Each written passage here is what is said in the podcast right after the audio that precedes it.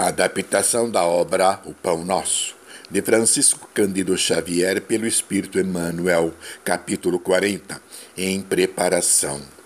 Paulo de Tarso, bandeirante do Evangelho, em sua carta aos Hebreus, faz a referência a duas alianças que Deus fez com seu povo e detalha sobre os rituais de culto feitos no Templo de Jerusalém.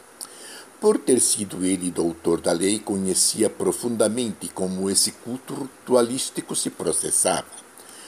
Com essa explicativa, ele tem por objetivo destacar a nova aliança que Deus fez conosco através de Jesus Cristo.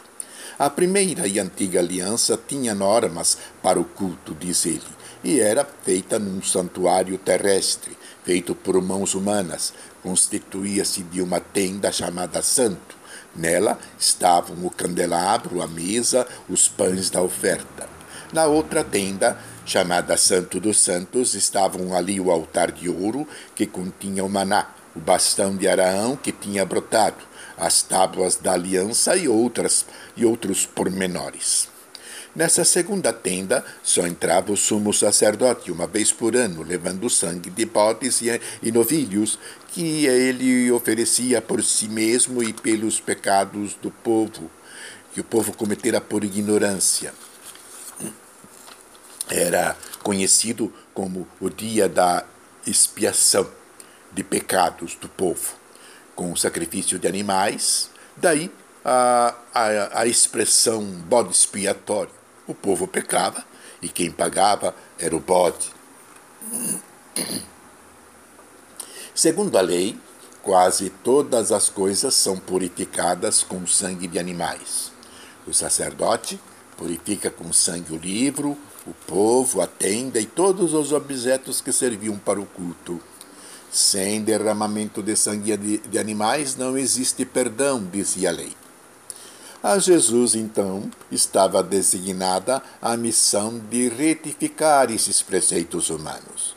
Jesus foi encarregado para um serviço sacerdotal supremo, pois ele é o mediador da nova aliança que promete melhores benefícios, benefícios eternos à humanidade.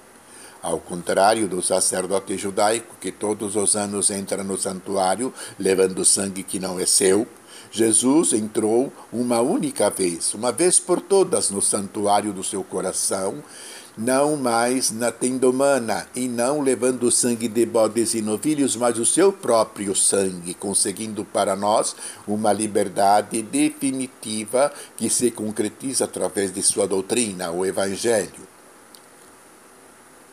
E expressa em sua carta o seguinte teor: Porque Deus porá suas leis que estão no Evangelho de Jesus no nosso sentimento, no nosso entendimento, pelo estudo, e serão gravadas em nosso coração, porque quando se aprende pelo coração, não se esquece jamais. Então, me terão por Deus, e eu os terei como meu povo, meus filhos amados.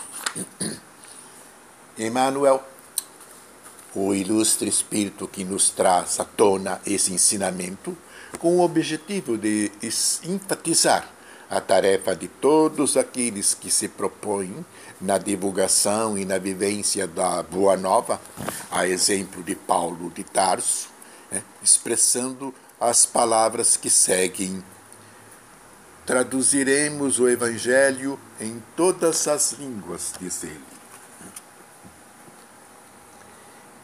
Em todas as culturas exaltando-lhe a grandeza, destacando-lhe a sublimidade, semeando-lhe a poesia, comentando-lhe a verdade, interpretando-lhe as lições, impondo-nos ao raciocínio, aprimorando o coração e reformando a inteligência, renovando leis, aperfeiçoando costumes e aclarando caminhos. Mas virá o momento em que a boa nova deve ser impressa em nós mesmos, nos refolhos da mente, nos recessos do peito, através das palavras e das ações, dos princípios e ideais, das aspirações e das esperanças, dos gestos e pensamentos, porque, em verdade, se o céu nos permite espalhar-lhe a divina mensagem ao mundo, um dia exigirá nos convertamos em traduções vivas do Evangelho na terra.